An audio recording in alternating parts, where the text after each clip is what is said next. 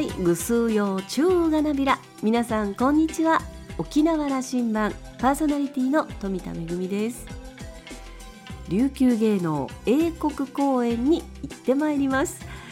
もともとは2020年の秋に予定をしていた公演なんですけれどもコロナ禍で1年延期となりました。2021年の秋にも公演を行うことができずにほぼ諦めかけていたんですけれども今回現地の皆さんのご協力もいただきまして公演の運びとなりました。ただまああのコロナ禍での開催ということですので感染症対策も取りながらこういつもと違う緊張感はありますけれども、えー、しっかりと沖縄の文化をお届けしてまいります。スコットランドのエジンバラそしてイングランドのロンドンでの公演となります。さあ沖縄羅針盤は今日も5時までお届けいたします。どうぞお付き合いください。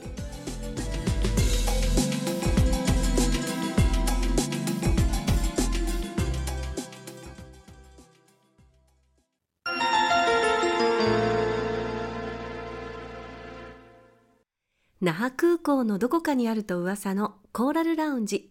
今週は株式会社ディアーズブレイン。代表取締役の小岸弘和さんとラウンジ常連客で沖縄大学地域研究所特別研究員の島田克也さんのおしゃべりです。小岸さんは1961年生まれ奈良県のご出身です。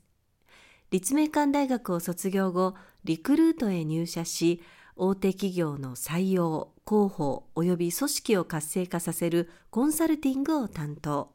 その後、結婚情報専門誌ゼクシーでウェディング分野のコンサルティングを手掛けました。2001年に独立し、ウェディング業界を対象にしたコンサルティング業務を開始。現在では社員数およそ800人、売上130億の業界有数の企業に成長させました。2001年には小岸さんの提案で沖縄県は沖縄県リゾートウェディング構想を策定。当時は1000組に満たなかった沖縄のリゾートウェディングを5年で1万組にしようという計画でした。その後、構想は本格化し、目標を見事に達成しました。今回は小岸さんが考える沖縄の発展のポイントや展望について伺いました。それではどうぞ。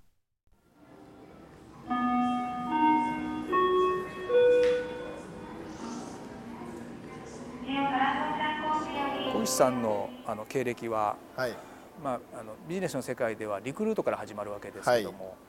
リクルートで得たものそしてこの業界に入っていくところ、はい、そこが聞きたいですね、リクルートでは14年働いたんですけど10年間がもともとだから新卒で入って10年間はいわゆる人材のビジネス、えー、新卒採用をまあサポートするお仕事をさせていただいてたんですね。まあ、ゆえに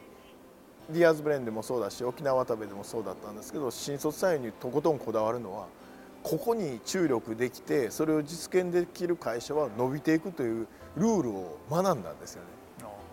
なのでとことんそれはこだわらず手を抜かないだからディアーズブレインもそうですし沖縄ワタベもそうでしたけど全部最終面接は僕が最後入るんですね。それはなぜかというと当たり前ですけど、まあ、その後の人生も預かるわけですけどそのそれぞれのチームには DNA 社風風土があるわけですけどそれを強めれる人かどうかって最も見れるのは自分だと思ってそこはあの偉そうにしてるつもりじゃなくて腹のくくりを自分に与えてたつもりなんですね。そこは徹底してました、ね、まああの、うん、事業企業を大きくしていくのは事業を大きくして人ですよね。そうです、えー、その人を仲間に入れるという時には、うん、ご自身の覚悟だと。これじゃあ、社長の最も大きな役割はそこだと。もう絶対そうですよ。絶対そうですこの会社でこの人と働きたいという最後の取りまあ取りじゃないですけど最後の場面は僕が代表してる間は僕だと思ってるんですよね。そこがリクルートで学びました。で10年間人材やってて10年やったんでまあリクルートは卒業っていうんですけど出ようかと思ったんですけど出て人材のビジネスしかできない自分がいてて嫌やなと思ったんですよね。もう人材の仕事はやりきったと。で当時あの AB ロードって海外旅行の情報誌があって。見てましたよ見てね僕らの時はそうでしたよね、でここの授業行ったら海外行けるという勝手な思いがあったんでその事業部長に小岸弘和移動計画という企画書を持って提案しに行ったんです。でまああのいい人なんで「いや小岸君来てよ」ということで握手して結果あの当時の人事の責任者の方に「もう小岸の言うこと一回聞こうと」その代わりその当時の事業部長に預けるからとおっしゃっていただいた「いやもうありがとうございます」AB ロードで頑張りますって言ったらみんなが笑ってて何を笑ってると思ってたら その事業部長がそのタイミングでゼクシー事業に移動だったんです。だから全くウェディングに近づく気もなかった。僕が旅行業だと思って行ったのに行ったら連れて行かれたところはゼクシーだったまあ、今やゼクシーって強いメディアにできたんですけど、当時はもう全然赤字で実はリクルートには新規事業は3年目に単年度黒字にならないと辞めるというルールがあったんです、うん、で3年赤字やったんです。でももう1年だけそのチャレンジをさせようということになってその宮本さんという事業部長があの立て直しの責任者で送り込まれてで連れて行かれた最悪ですよ。もう最悪ですよ。じゃあどん底からあのウェディング事業に関わることになった。そうなんです全く興味のない授業に。やり始めたら面白かったんですな。いやもう最悪でしたね。最悪でしたね。だって誰も知らない本だしで例えばまあそのリクルートイコール人材系のイメージあるじゃないですか。でゼクシーの小岸ですって言って電話しても何の用？みたいな、うん、そうかともう同じ会社の中の事業なんだけどもう転職に近い感じです、うん、企業の中でも花形の事業と、はい、そうじゃないところにいるとすごくもうもうそこでいうと一番上と一番下でした なぜその事業に人生をかけるところまでに行った、いや面白い。結果ですけど面白かった最初は面白くなかった、はい、最悪だったわけでしょ？何が面白かったかというとウェディングが面白いわけじゃなくて立て直すのに人材を高め強めていくと売り上げが上がっていくわけですよね、で売り上げが上がると業界が変わり始めたわけですよね。で業界が変わり始めるとメンバーが成長のが加速するようになる。でそれを一緒に絡んでる自分も成長感を感じるようになる。だからゼクシーとウェディングが楽しいというウェディングというマーケットで体感したビジネスの作り方みたいなものが楽しかった。リクルート時代は人材を徹底的にやったと、はい、そして次は観光旅行だと、はい、AB ロードだと思って行こうと思ったら、ウェディングだったんです。そこをやっていたら、あの掴んだのは突き当たったのは人材こそだということに気づいたそういうことですな。そうなんです。人材系の授業やってる時は他社の人材を強めるための採用を提案をしてたわけですよ。でもこのゼクシー事業もすごかったんですよ。人材リクルートの中で人材系の授業においでよ新卒の内定者とかにプレゼンするとみんな喜ぶわけですけど、うん、ゼクシーにおいでって言ったら本当に嫌がられたわけですよ。で も絶対嫌ですみたいな。だから目標を立てたんです。3年以内にリクルートに入ってくるまあ新卒の子たちにどこの事業に行きたいかって必ずヒアリングが入るんですけどそこのナンバーワン事業になろうってみんなで言ったんです。よどうなったんですか？一番になりました。そしてリクルートから飛び出すと。小口さんリクルートを飛び出したのは何歳？38ですよね、うん、そしてこの分野のことの事業をやるんだと、当初はだから島田さんとお会いした頃はコンサルティングやってたわけですよね、あの起業して、はいはい、でそれも結果は結婚式場をやろうということは全然思ってなかったわけです。業界を強めることは人を強めることでできると思ったんで人と組織を強化していく。だからそれをいろんな企業に関わっていこうとしてたわけです。小岸さんもしかしてウェディングという、あの、その本来事業にはそんなに詳しくないでしょ？ないない。これは800人スタッフこれあんまり言ったらみんなに怒られるんですけど、えっと、ディアーズブレインの中でも沖縄ワタベのメンバーに対しても全くこれウェディング分かってないって明言してますから、いやそこそこのそこに僕興味を置いてないですから。そうか人材か、はい、あの私は、うん、えー、次小岸さんに沖縄に関わってもらいたいというのは、はい、うんまあ、リゾートウェディングの、次なる時代を作ってほしいなという提案もしてほしいと思ってる、ただねここへ来てねもう一つ今日の話からも、沖縄版リクルートを作ってほしいなと思うんですけどね。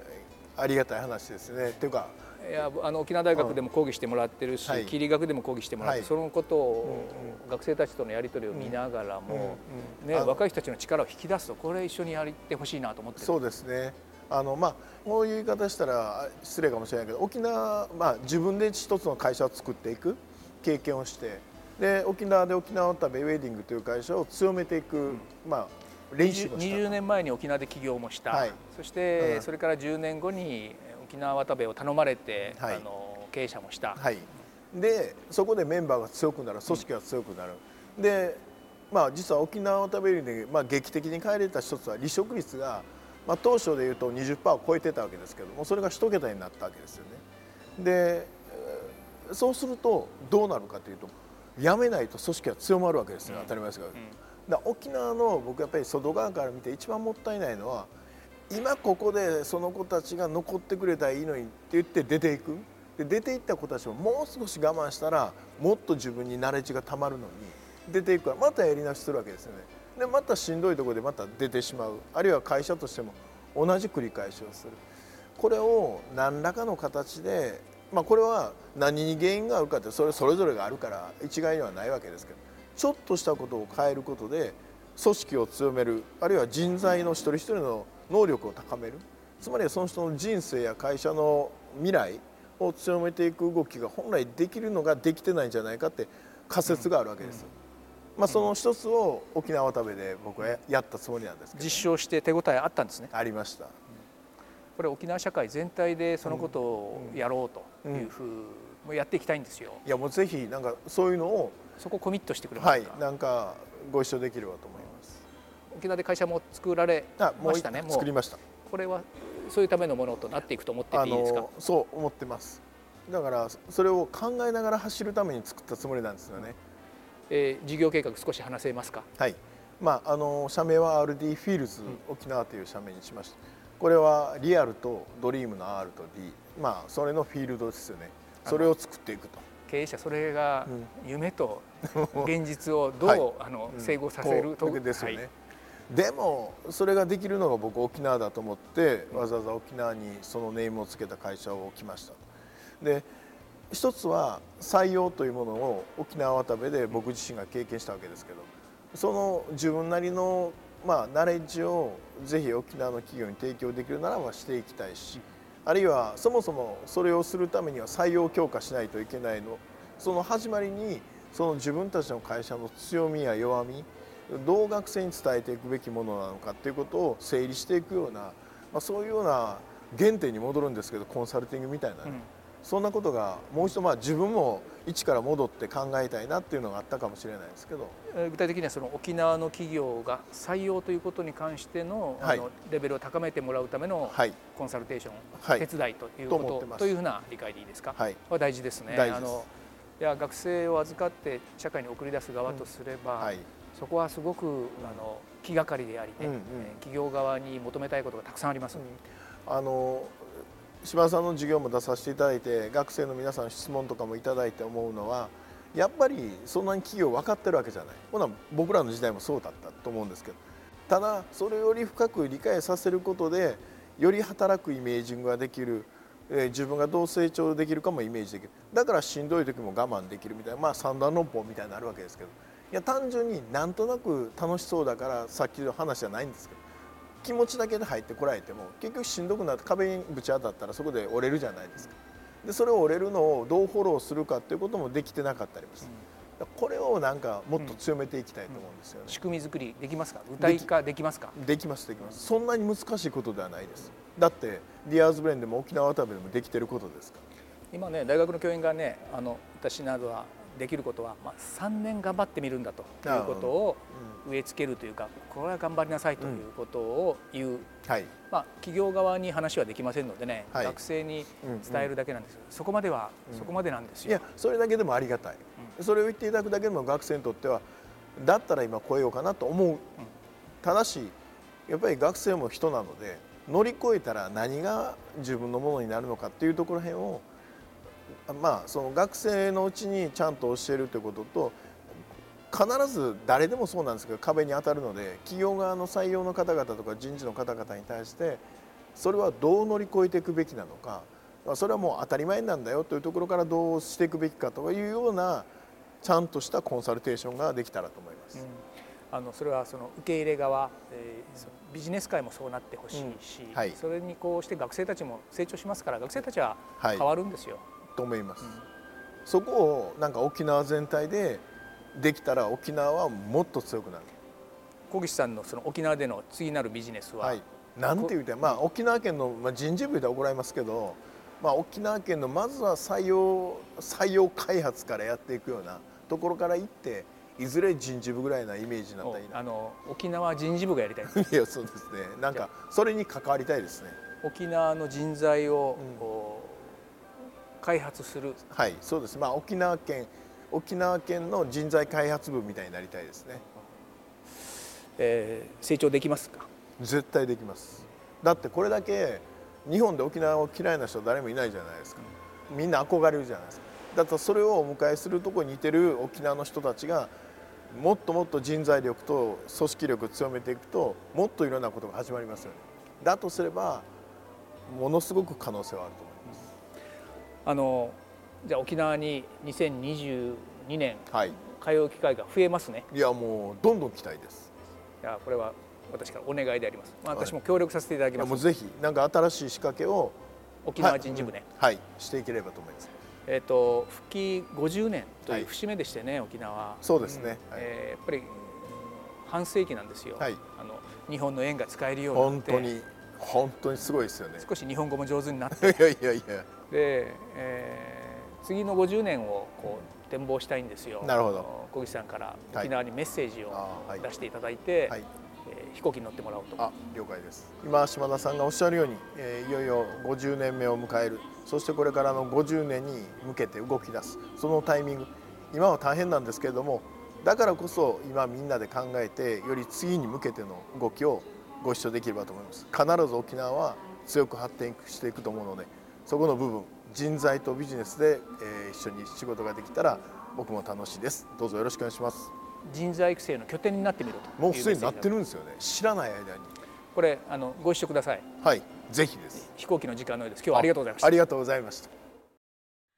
小岸さんとても楽しそうにお話しされていましたね。ウェディング業界のことはあまり知らずにここまで沖縄ウェディングを発展させたというお話には驚きましたがまあ、業界のことというよりも小岸さんご自身はどこまでも人材育成に全力投球ということなのかもしれません。沖縄はまだまだ発展する可能性を秘めている。その鍵となるのも人材。必ず沖縄は強く発展すると断言されていたのが印象的でした。島田さんは今後は小岸さんの経験ノウハウを沖縄の若者たちの人材育成に提供してもらえればと願っていると話していました。今週のコーラルラウンジは株式会社ディアーズブレイン代表取締役の小岸弘和さんとラウンジ常連客で沖縄大学地域研究所特別研究員の島田克也さんのおしゃべりでした。来週のコーラルラウンジには株式会社沖縄物産企業連合代表取締役社長の羽地智明さんをお迎えする予定です。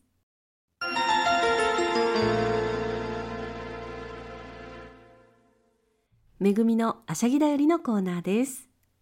今年は沖縄本土復帰50年という節目の年です。先日記念式典については沖縄と東京2つの会場で同時に行われるということが発表になりました。えー、まあ、あの記念硬貨の発売があったりですとかそれからまあ50年にちなんださまざまな企画もあるんですけれども今日はとっても嬉しいお知らせです。1992年の制作映画「パイナップルツアーズ」デジタルリマスター版が、えー、沖縄本土復帰から50年となる5月から東京のシアターイメージフォーラム沖縄桜坂劇場ほか全国で順次公開されるというニュースです。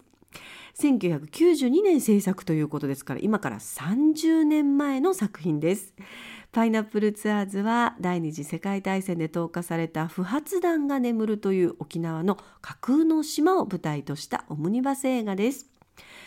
原因不明の病で声が出なくなったオペラ歌手を描いた霊子おばさんは牧谷勉監督島の娘と結婚することになった青年の姿を映した春子と秀吉は中井裕二監督。島のはぐれ者2人が不発弾にかけられた1億円の懸賞金を狙う爆弾小僧東間林監督が担当しました。私は1話目の玲子婆さんに、えー、金島玲子さんの娘役として出演をしています。初めての映画出演で本当にドキドキしながらでもとても楽しい撮影でした。1992年の作品ですからもう30年前なんですよね。デジタルリマスター版。またこの映画が映画館で見られるというニュース本当に楽しみです。また近づきましたら番組でもご紹介したいと思います。めぐみのあしゃぎだよりのコーナーでした。